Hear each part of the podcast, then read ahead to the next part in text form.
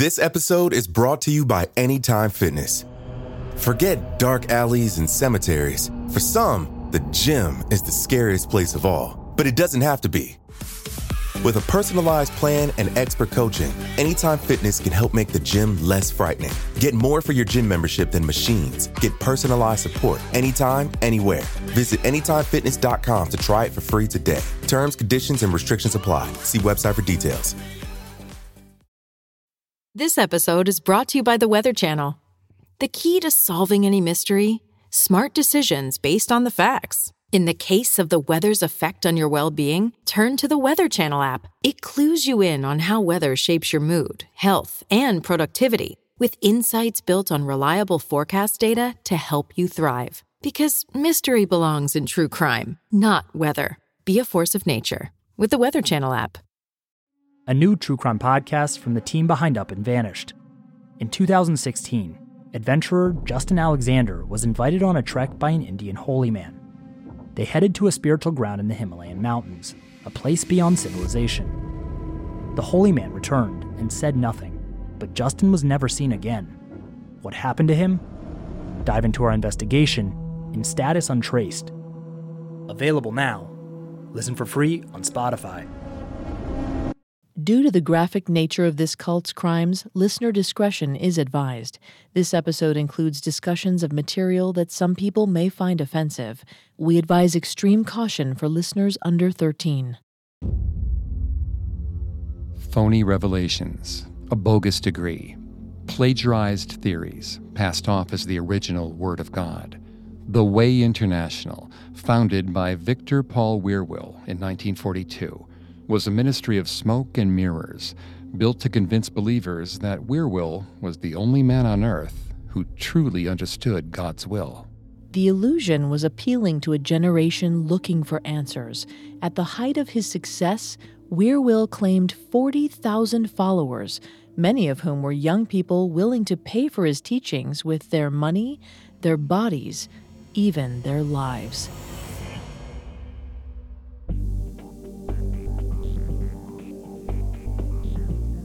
Hi, I'm Greg Polcyn. And I'm Vanessa Richardson. And this is Cults. Today we're kicking off a two part series on The Way International. You can listen to previous episodes of Cults, as well as all of Parcast's other shows, wherever you listen to podcasts. A new episode comes out every Tuesday. A lot of you have asked how you can help support the show. And if you enjoy the podcast, the best way to do that is to leave a five star review. You can also find us on Facebook and Instagram as at Parcast and on Twitter at Parcast Network. The Way International began as an evangelical radio program called the Chimes Hour Youth Caravan in October 1947. The program's founder, Victor Paul Wierwille, wrote that its purpose was for the furtherance of the gospel of Jesus Christ by radio or by personal appearance. In 1953, Wierwille published an audio course called Power for Abundant Living, or PFAL. This $40 course, which was required learning for all way initiates, became the cornerstone of his movement and his financial success. Over the next 30 years, through his courses and live appearances, Wierwille pushed his own interpretation of the Bible, presenting it as his personal revelation from God. Listeners eager to know God's truth were required to invest in Wierwille's courses and donate more than 10% of their incomes to The Way. Like many cult leaders, Wierwille started off with what appeared to be genuine enthusiasm for God.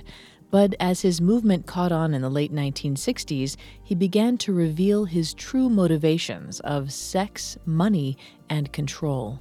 Following Wierwille's death in 1985, The Way fractured. The movement is still in existence, but it's only a shadow of its former self. Yet, even today, despite numerous lawsuits and accounts of plagiarism, paranoia, and sexual abuse, thousands remain loyal to the teachings of the man they call Doctor, the Teacher, the Man of God. In part one of our two part episode, we'll focus on Victor Paul Wierwille himself his life, his psyche, and how historical circumstances helped transform this unknown, out of work Ohio preacher to an international spiritual leader. In part two, we'll broaden our focus from Wierwille to the cult he founded, a ministry of religious instruction known as the Way International. We'll learn about several members of the cult and how Wierwille used brainwashing and propaganda to turn them into soldiers ready to obey his commands. For the natural man receiveth what? That's what the word says. The word is truth. It tells you it's the critic of a man. Victor Paul Wierwille was born on New Year's Eve in 1916, during one of the warmest, wettest Ohio winters on record. His parents, Ernst and Emma Wierwille, were farmers of German descent and owned a 147 acre farm outside of the village of New Knoxville, Ohio. Wierwille was the youngest of six children Lydia, 19, Otto, 16, Sevilla, 12, Harry, 9, and Reuben, 4. His brother Harry later said everyone was so busy in the household prior to Wierwille's birth that no one even noticed Emma Wierwille was pregnant until the baby, Victor Paul, arrived. Harry also says VP was a sickly child, so frail, in fact, that they didn't wait the usual six weeks to have him baptized, but called the church pastor to their home to have him baptized right away. This indicates Wierwille may have been born prematurely and was not expected to survive. Harry said he didn't see much of his youngest brother growing up because while Harry and the other children were out working, milking cows, feeding the horses and the sheep, and so on, Victor Paul spent most of his time alone in the woods. Maybe he was excused from chores because he was unwell, or maybe he was shirking responsibility. Either way, Harry made it clear that Wierwille didn't do much work around the farm. Ironically, Wierwille later integrated the idea of the hard-working farm man into his personal image. His teaching often employed farm references and pithy metaphors that made him seem like a down to earth guy. For example, in his course, Power for Abundant Living, Wierwille compared a tithe, that is, a donation of at least one tenth of one's annual earnings, to a seed, saying, quote, As the farmer prepares the ground before planting, the believer must prepare receptive ground for the tithe seed. Believing and love are the fertilizers for the fruitful harvest. End quote. Vanessa is going to take over with the psychology here. Please note that Vanessa is not a licensed psychologist or psychiatrist, but she has done a lot of research for this show. Thanks, Greg. According to New York Times journalist Fred Bratman in his article Cult of Personality, leaders who wish to appear infallible often create images of themselves designed to evoke adoration from their subjects. In Wierwille's case, his eventual subjects would be starry eyed hippies who were looking for a more authentic way of life. So it's not surprising that although Wierwille did very little work on the farm, he adopted the industrious farm worker as his public persona. In the early 20th century, it was traditional for the youngest son to take over the family farm, and that's what Wierwille's father expected him to do. But Wierwille refused saying he wanted to continue his studies. Odd, given that he'd never been more than a C student.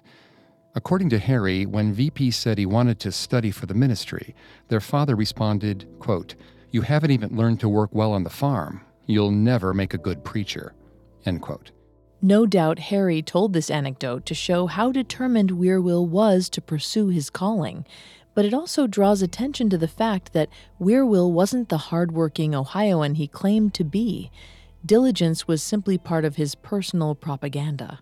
And he couldn't stand the pressure, so he left the field, went back home to Mama, so she could bottle him a while, I guess.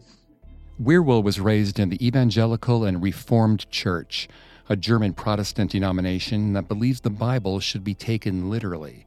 For example, they teach that God created the universe in exactly six 24 hour days. They also teach that homosexuality is evil, that believers may only marry other believers, and that women may never question the authority of men. Tenets Wierwille later adopted when he founded The Way. Wierwille claimed to have been drawn to the ministry at an early age. When he was eight or nine years old, he said, a traveling minister visited the family church. The man asked Wierwille what he wanted to be when he grew up. Wierwille later claimed to have responded, quote, I want to be a man of God like you. End quote. Traveling ministers were common in the evangelical Christian traditions of that time, so it's possible this encounter really took place. It's also possible that Wierwille invented his response, or the entire encounter, to give the impression that the ministry was his lifelong calling. Wierwille's brother Harry told another story that seemed to establish Wierwille as a born man of God. He said that although their father didn't support Wierwille becoming a minister, Wierwille used to practice preaching as a child by talking to the trees on the family farm. This story gives us more insight than Harry probably intended. If young Wierwille had been truly inspired by God, he might have shared his revelations with family or friends. But as Harry tells it, Wierwille was practicing, performing a role before a silent and captive audience. Despite Wierwille's claims of being a lifelong apostle, he wasn't exactly single minded. He developed a passion and a talent for basketball and won a scholarship to Ohio State University. His father nixed the idea of Ohio State, but he agreed to let Wierwille attend Mission House College, a combined academy, college, and seminary, which the Wierwilles helped support through church donations. It sounds like Wierwille didn't want to preach God's word so much as he wanted to play basketball. Well, the truth is, he didn't seem to know what he wanted. Wierwille wasn't pursuing a divine calling. He was just doing what a lot of other teenagers might do, making a deal to get out of having to do chores. In the fall of 1934, Wierwille left the family farm in Ohio to attend Mission House College in Sheboygan, Wisconsin. He left behind not just his family, but also his hometown sweetheart, Dorothea Kipp. Wierwille and Dorothea, or Dotsie as he affectionately called her, grew up together in New Knoxville, Ohio.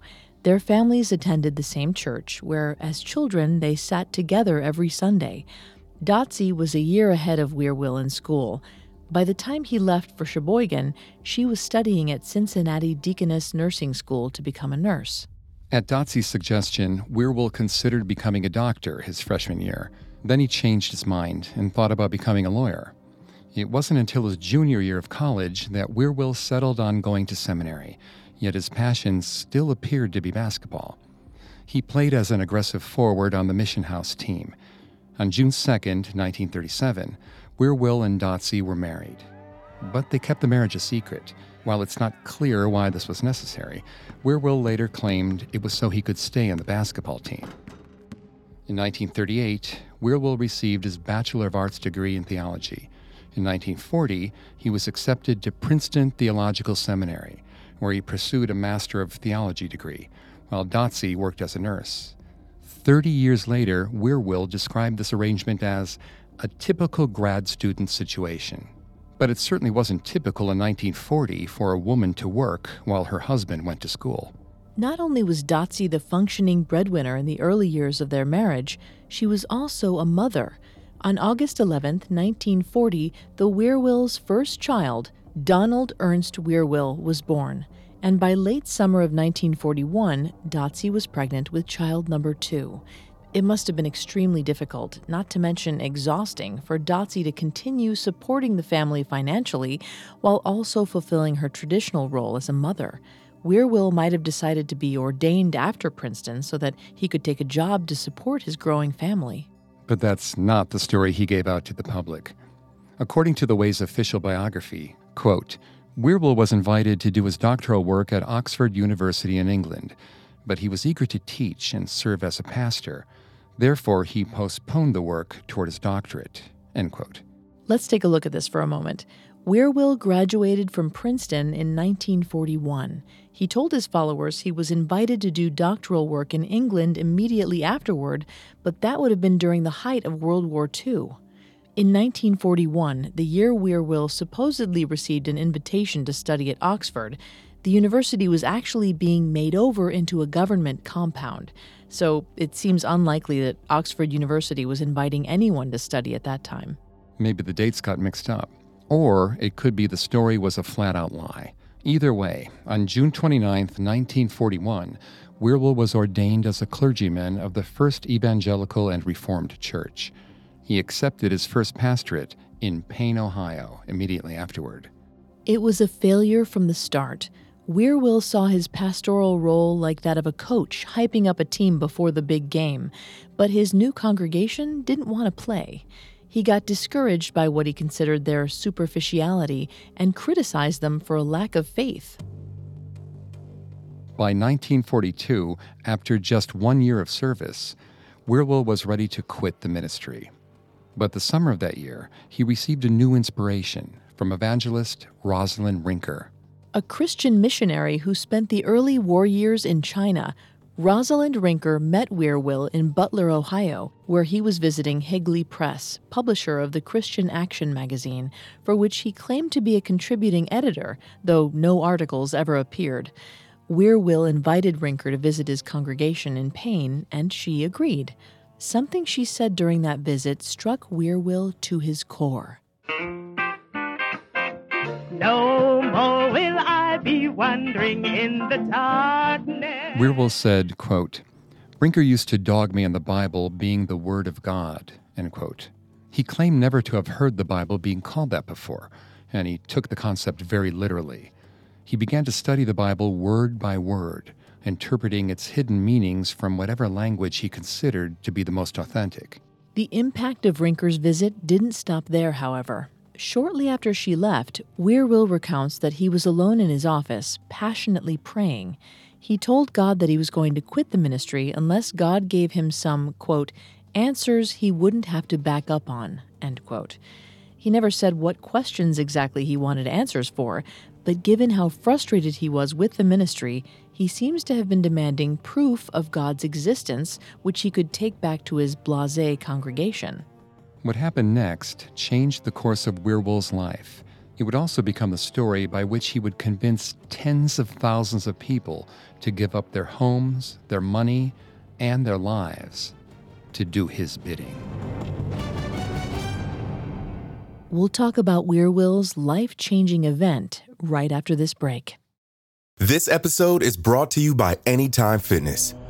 Forget dark alleys and cemeteries. For some, the gym is the scariest place of all, but it doesn't have to be.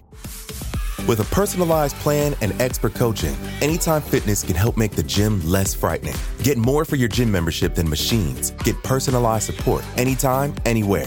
Visit AnytimeFitness.com to try it for free today. Terms, conditions, and restrictions apply. See website for details. Now, back to the story.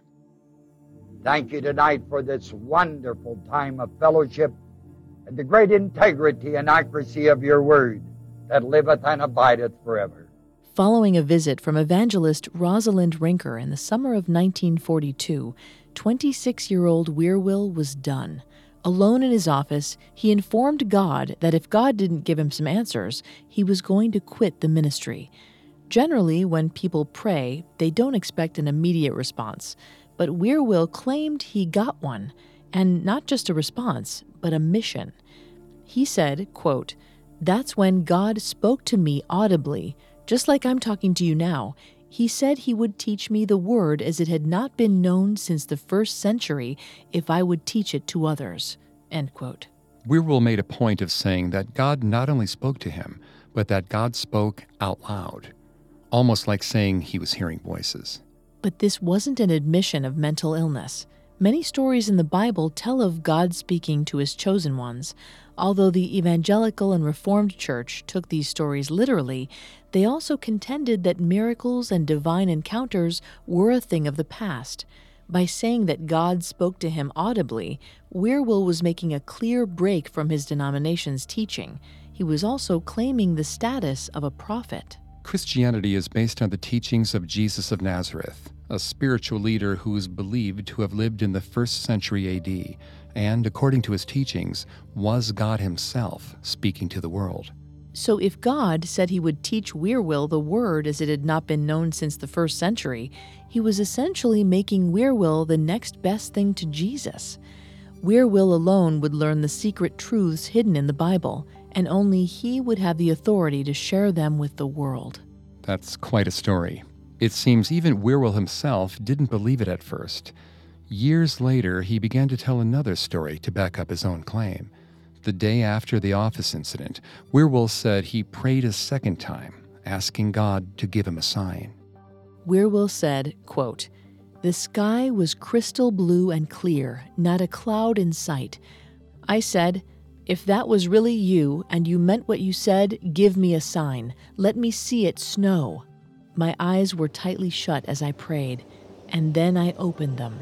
The sky was so white and thick with snow, I couldn't see the tanks at the filling station on the corner, not 75 feet away. This anecdote became known as the Snow Story, and it was the foundation of Wierwille's claim to divine authority. Decades later, curious members of the Way attempted to verify the snow story by consulting historical weather reports for Payne, Ohio in 1942. No such snowstorm ever took place. So maybe Wierwille mixed up his dates, or maybe the snowstorm hit somewhere other than he remembered. Maybe, but if so, this wasn't the only time. Dr. John P. Juedes, who studied the Way International for more than two decades, pointed out that Wierwille invoked the image of a snowstorm throughout his ministry to imbue events with special significance. It seems the snow story was an example of what psychiatrist Robert J. Lifton has called mystical manipulation. Quote, the claim of divine authority or spiritual advancement that allows the leader to reinterpret events as he or she wishes, or make prophecies or pronouncements at will, all for the purpose of controlling group members. End quote. Wierwille used the image of a cosmic event, the snowstorm, to bolster his claim of divine authority. Like other cult leaders we've discussed on the show, Wierwille didn't tell anyone he had a vision right away. You would think if a person experienced a miracle like this, he would tell people, especially when he's a preacher. Instead, Wierwille started telling the story more than 10 years later as part of his audio course, Power for Abundant Living. Once again, he seems to have invented the story after the fact to create the image of himself as a man of God. So let's recap. Although much of what we know about Wierwille's early years comes from stories he told later on, there's ample evidence that he reinterpreted events in his own favor. For example, when he turned down doctoral studies at Oxford because he couldn't wait to become a church pastor. Former followers have noted that when confronted with either an error or a lie, Wierwille would never recant or reconsider his position. Instead, he would just change his story. Like when a follower showed Wierwille proof that a snowstorm Wierwille told them about had never taken place. Quote, he immediately began claiming the snow was an angelic apparition. Angels made him see snow that wasn't there. End quote. Psychologists differentiate between purposeful lying and pathological lying, by which liars invent stories above and beyond what would be needed to achieve their goals. In Pathological Lying Revisited, psychologists Dike, Baranoski, and Griffith wrote, quote, Lies have been written about and classified for centuries. However, it was a German physician, Dr. Delbruck, who first clearly described the concept of pathological lying after an extensive examination of lies told by five of his patients. He concluded that these lies were so abnormal and out of proportion that they deserved a special category, which he described as pseudologia fantastica, or pathological lying. Was Wierwille a pathological liar? Based on behavioral patterns we've seen, he may well have been. According to Dike, Baranoski, and Griffith, quote, pathological lying is falsification entirely disproportionate to any discernible end in view, may be extensive and very complicated, and may manifest over a period of years or even a lifetime, end quote. Case in point, the falsehoods Wierwille created at the beginning of his career didn't really get him anywhere until he began to amass a following 25 years later. But in 1942, Wierwille was still a long way from cult leader status. On October 3, 1942, about two months after the snow story supposedly took place, Wierwille started a radio outreach program called Vesper Chimes. The broadcast aired over station WLOK in Lima, Ohio, on Saturday evenings for the furtherance of the gospel of Jesus Christ. Wierwille's radio ministry grew into a Sunday noon broadcast called the Chimes Hour. In 1947, he filed incorporation papers for the Chimes Hour Youth Caravan. But despite these developments, Wierwille's message didn't really catch on. In 1947, Wierwille enrolled in a correspondence course for Pikes Peak Bible Seminary, an unaccredited institution in Manitou Springs, Colorado. For a man who had been educated at Princeton Theological Seminary, this must have felt like a bit of a come down. If it was, Wierwille refused to admit it. Remember that story about how Oxford University had supposedly invited Wierwille to pursue a doctorate there in 1941?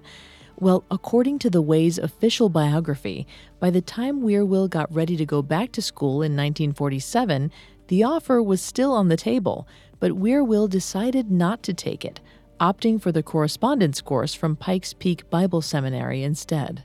The biography states, quote, when Reverend Wierwille was ready to pursue his doctorate, he decided that studying at Oxford was not as important to him as studying under Dr. H. Ellis Leininger, a well known homiletician who was then president of Pikes Peak Bible Seminary.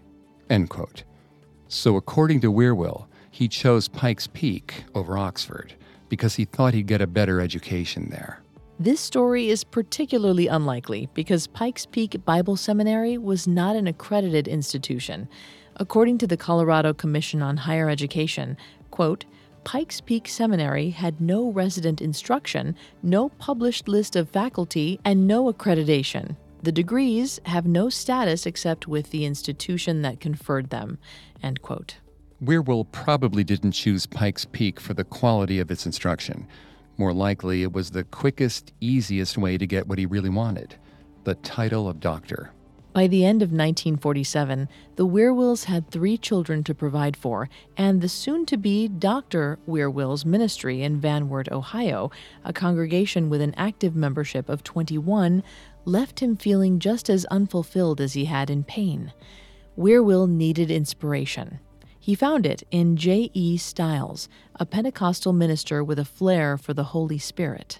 I think it's time that the people begin to be filled afresh and Wierwille met Stiles at a Christian convention in Tulsa, Oklahoma on December 12, 1951. He later claimed that he had planned on leaving the convention, but a snowstorm knocked out all transportation lines, and he had no choice but to remain in the city. Climate records show there was no snowfall within hundreds of miles of Tulsa that day. By conjuring the image of a snowstorm, Wierwille was using mystical manipulation to give his meeting with J.E. Stiles an air of divine significance. According to Finding Meaning in Psychology by Daniel C. Molden and Carol S. Dweck, what Wierwille was doing is actually extremely common, if an extreme example. He was assigning meaning and theme to his life as a way to structure it, Everyone does this to some extent, but given Wierwille's penchant for pathologically lying about past events, it can be assumed that Wierwille suffered from an extreme need to control his own story and the way people perceived him. Stiles taught Wierwille that true Christian believers were eligible to receive what he called the gift of the Holy Spirit. Arguments over what or who the Holy Spirit is have been raging for literally thousands of years. But for Stiles, the Holy Spirit was like God's energy force. By opening themselves up to receive the Holy Spirit, believers could learn to speak in tongues. That is, to speak in a language unintelligible to the speakers themselves, in direct communication with God. The Evangelical and Reformed Church taught that speaking in tongues was a miracle that had only occurred during the first century AD. Since Wierwille thought he had a mission to teach God's truth from the first century, it's understandable that he was excited about Stiles' ideas. But Wierwille didn't just absorb Stiles' teaching, he appropriated it. Charlene Edge, who joined the Way in 1970 and was a member of the cult's inner circle for almost 17 years, noted that large portions of Wierwille's instructions on how to speak in tongues were copied from Stiles' work, almost word for word. Plagiarism is a big deal, and with his academic background, Wierwille would definitely have known that. At the university, a plagiarized paper might just result in a student getting a good grade he didn't earn. But in the increasingly profitable world of evangelical publishing, stealing someone's writing is stealing from their bank account. Wierwille would eventually make millions by passing off the ideas of Stiles and other evangelical preachers as his personal revelations from God. In 1953, two years after his meeting with Stiles, Wierwille published an 18 hour audio cassette course called Power for Abundant Living, or PFAL. Wierwille began offering PFAL for sale through a nonprofit corporation called The Way Incorporated. Public interest was minimal. Forced to keep a day job to support his still growing family, Wierwille grew increasingly frustrated and anxious for a way out. After taking his family on a mission trip to India in 1955 and 1956, Wierwille published a pamphlet called The Dilemma of Foreign Missions in India, in which he severely criticized the evangelical and reformed church, who had paid for his trip. Apparently, this didn't sit well with church leaders. On August 7, 1957, Wierwille sent a letter to his denominational leaders saying he wanted to devote himself to the way full time and was regretfully tendering his resignation. Dotze's later account of the incident made it clear that the evangelical and reformed church had requested this resignation. Sounds like Wierwille bit the hand that was feeding him. In 1959, with five children and a wife to provide for, Wierwille was at the end of his rope. His brother Harry offered to remodel the family farmhouse so that Wierwille could run his ministry from their old home outside New Knoxville. Wierwille accepted the offer. Together with his family and 12 other followers, Wierwille later said he could have had more but didn't want to take people away from his old congregation, Wierwille moved back to the farm on February 2, 1961. Seventeen years had passed since God supposedly promised to give Wierwille his message. Despite massive effort, Wierwille still couldn't get the attention he was looking for. He was 46 years old. He was being supported by his older brother. To all outward appearances, Wierwille was finished, but history was about to intervene. We'll look at how Wierwille went from down and out pastor to bona fide cult leader after a quick break. Now, back to the story. Good morning, Vietnam! We understand Governor and Mrs. Connolly are in the car with President and Mrs. Kennedy. We can't see who has been hit, if anybody's been hit, but apparently something. is- Civil rights protests, the Vietnam War, the Summer of Love. The 1960s were a turbulent time for America, in which many Americans found their beliefs shaken to the core. This chaotic atmosphere gave rise to a Christian renaissance called the Jesus Movement. The Jesus movement was a call for revolution. Christians and non Christians alike were finding that their traditional belief systems failed to provide answers in the modern age. They began looking for truth in unorthodox places. Specifically, these self identified Jesus people were seeking a faith practice closer to that of Jesus' original apostles, the Word of God as it had not been taught since the first century AD. Wierwille's moment had finally come.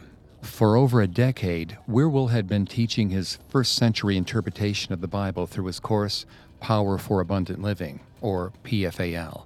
PFAL taught that an accurate word by word interpretation of ancient biblical scriptures would reveal the Bible's hidden truth, allowing students to access the more abundant life promised by Jesus in the Gospel of John, chapter 10. Part of this more abundant life was receiving spiritual gifts from God, such as the ability to heal people and the ability to speak in tongues, abilities Wierwille claimed to have himself. It also established Wierwille as the sole authority on which translation was most original. This gave him absolute control over his followers' spiritual enlightenment, making him the next best thing to God. In 1967, The Way's follower and outreach minister David Anderson produced a film version of PFAL. In 1968, Wierwille made several trips to San Francisco, determined to connect with leaders of the Jesus movement there and introduce them to The Way through this video course. As usual for Wierwille, success didn't come right away. The free spirited, drug using Jesus people saw the tie wearing Dr. Wierwille as a square and laughed him out of their commune. But Wierwille didn't give up. In the summer of 1968, he finally convinced one of the leaders of the Jesus movement, edgy, charismatic radio DJ Steve Heefner, to attend a summer course at the Way's new Knoxville headquarters. Heefner and his wife Sandy only intended to spend a few weeks in Ohio, but they ended up staying for the entire summer.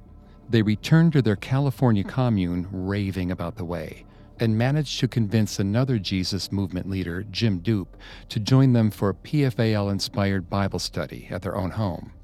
Within months of these early meetings, Jim Doop officially founded The Way West. The Heefners transferred to Rye, New York, where they founded The Way East. These two fellowships became fertile recruiting grounds for The Way, converting young people in their regions, who then spread Wierwille's philosophies all over the world. The Way's following ballooned to over 1,000 people in the next two years.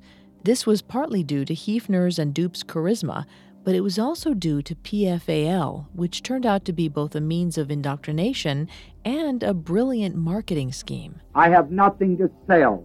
I have nothing to argue about. I don't want to take anybody away from anything that they like to hold on to. But I think you ought to give yourself the opportunity to listen to the research in the integrity and accuracy of God's Word. PFAL was a 36 hour audio course divided into three hour segments, which students were instructed to view or listen to six nights a week for two weeks straight. There was no music or sound effects on the course. The recording simply featured Wierwille speaking to the students for hours on end.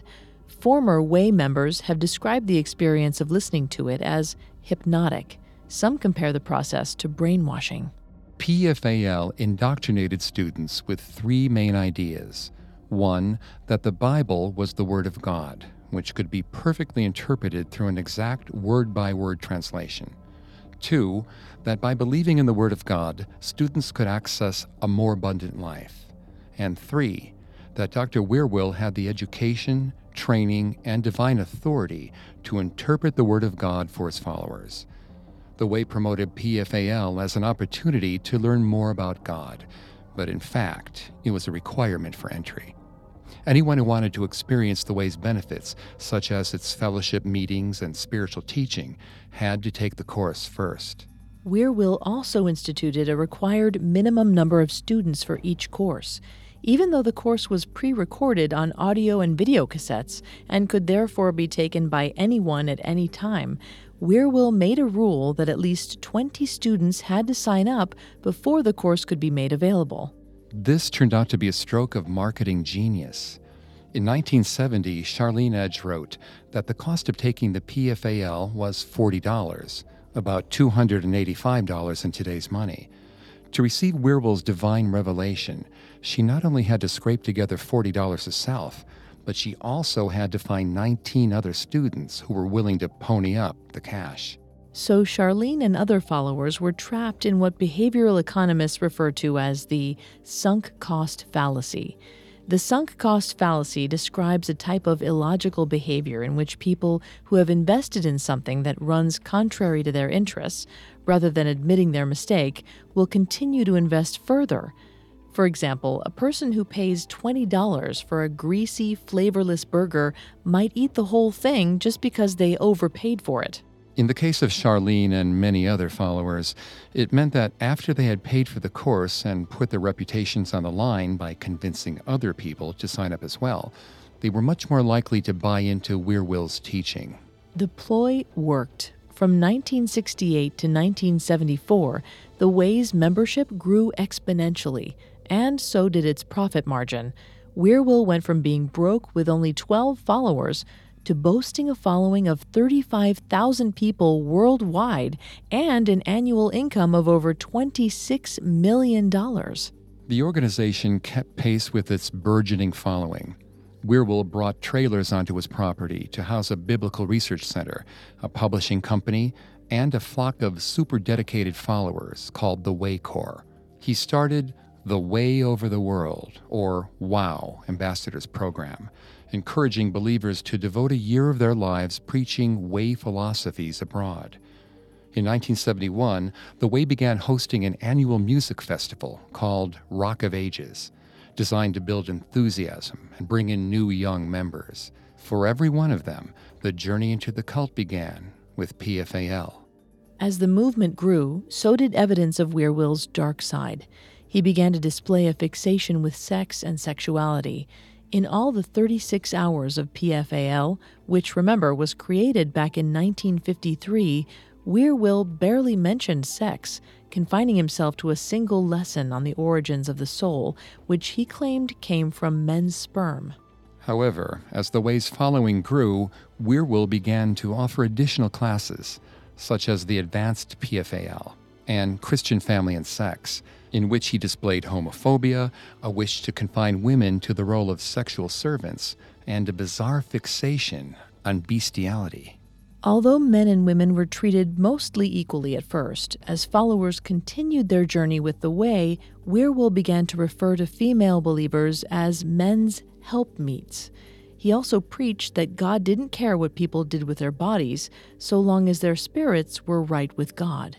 Not only did this doctrine provide justification for male followers of the way to exploit their female associates, but it gave Wierwille, as the infallible translator of God's Word, the divine authority to make women his sexual servants. In her memoir, Undertow My Escape from the Fundamentalism and Cult Control of the Way International, Charlene Edge relates a conversation with a fellow Way leader who told her that Wierwille had had sex with hundreds of women in the cult. According to her source, many of these women were actually recruited by other women to help take care of the man of God. Kristen Skedgell was one of these recruits. Introduced to the way by Stephen Heefner when she was 14 years old, Skedgell saw Wierwille as both a father figure and the man of God. She wrote Wierwille a passionate letter about how PFAL had changed her life and became a tireless recruiter for the Way East in Rye, New York. Skedgell also suffered from severe, undiagnosed depression. She struggled emotionally and often turned to Wierwille for help. One night after she had burst into tears in his office, Wierwille told Skedgell, quote, Just sell out, honey. Sell out to the word and stop blowing hot and cold all the time. You won't have any peace until you totally commit yourself to God. End quote. Then, she says, he kissed her hard, raking his tongue across her lips. Skedgell was confused by this incident, but she didn't interpret it as a sexual assault. Instead, she wrote, quote, Maybe he's trying to comfort me or wake me up. Ironically, his touch is the only relief I feel. End quote. Soon after this encounter, Wierwille convinced Skedgell that her job as a woman, totally committed to God, was to have sex with him whenever he asked her to. For years, Skedgell obeyed. Sadly, she wasn't the only one. Skedgell recalls an incident when, after having sex with Wierwille, he presented her with a pallet of turquoise rings and told her to choose one. Noticing there were several rings missing from the pallet, Skedgell realized she was just one of many who had been rewarded for her service. As we've often discussed on this podcast, it's not unusual for male cult leaders to use their power to coerce others into having sex with them. But Wierwille also used his teaching to instill its members with fierce homophobia. Wierwille repeatedly used Bible verses to highlight how gays were, quote, depraved and damned. In the Christian Family and Sex course, which was administered to the faithful at the Way's new Knoxville headquarters, Wierwille locked students into a room and forced them to watch a video of two naked women kissing each other. According to Edge, who felt terribly confused as to why they were watching this video, Wierwille said, quote, You gotta see this stuff to heal homos like them, end quote. A video of a gay encounter seems pretty benign by today's standards, but what happened next was anything but. According to multiple former followers, the next scene in the video showed the women having sex with a German shepherd. Edge described the video and Wierwille's reaction to it in detail in her memoir. She wrote, quote, The women grabbed the dog and tugged him close. The poor animal struggled to escape, but the women forced the dog into having sex with them. Wierwille laughed and hollered, That mutt has more sense than those chicks. End quote. As shocking as it may be to hear that Wierwille forced his followers to watch a video of women having sex with a dog, there was a recognizable method behind his madness. Bestiality, or sexual intercourse between humans and animals, is widely considered among psychologists to be a form of animal cruelty. Based on Edge's description, this is exactly what the video was intended to show. It wasn't a promotion of bestiality, It was a warning that homosexual behavior would lead to utter depravity. Wierwille's video also served as a test of his followers' loyalty. He claimed that if anyone in the audience was offended by the video, it was because they weren't spiritual enough to handle ministering God's word to sick people. Charlene Edge noted that walking out on the video would constitute abandonment of the course, which would in turn lead to expulsion from the way. She said despite their obvious discomfort, neither she nor any of the other followers left the room proof that Wierwille had them fully under his control. Despite the dark deeds that were taking place behind closed doors, the Way continued to grow. In 1974, the cult founded its own college in Emporia, Kansas.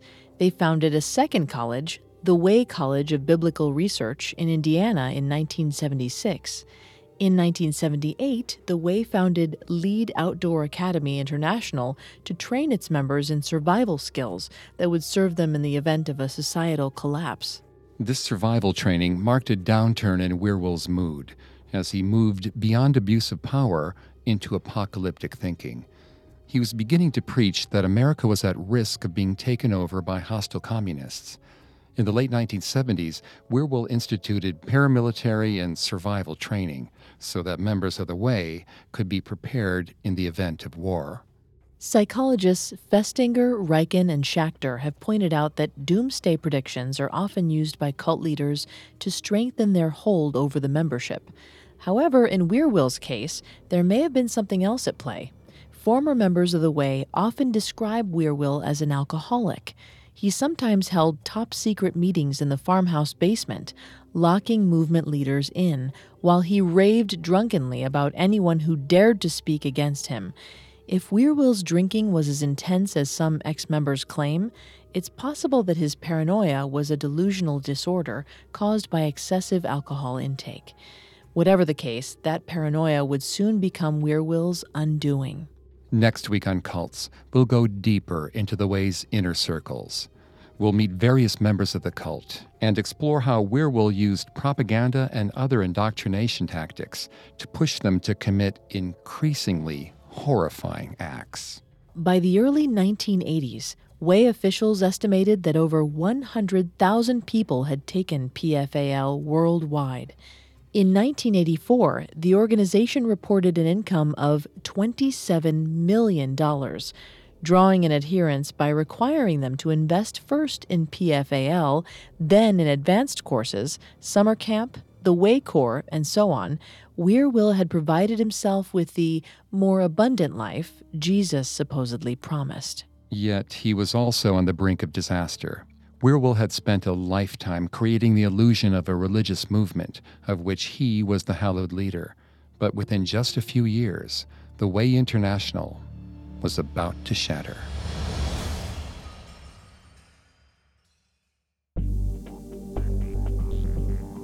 Thanks again for tuning in to Cults. We'll be back next Tuesday with part two of our episode on the Way International. Some of you have asked how you can help the show. If you enjoy cults, the best way to help is to leave a five star review wherever you're listening. You can find Cults and all of Parcast's other podcasts on Apple Podcasts, Stitcher, Google Play, Castbox, TuneIn, or on your favorite podcast directory. You can also find us on Facebook and Instagram as at Parcast and Twitter at Parcast Network. We'll see you next time. Cults was created by Max Cutler and is a production of Cutler Media and is part of the Parcast network. It is produced by Max and Ron Cutler, sound design by Michael Langsner, with production assistance by Ron Shapiro, Paul Mahler, Maggie Admire, and Carly Madden. Cults is written by Megan Dane and stars Greg Polcyn and Vanessa Richardson.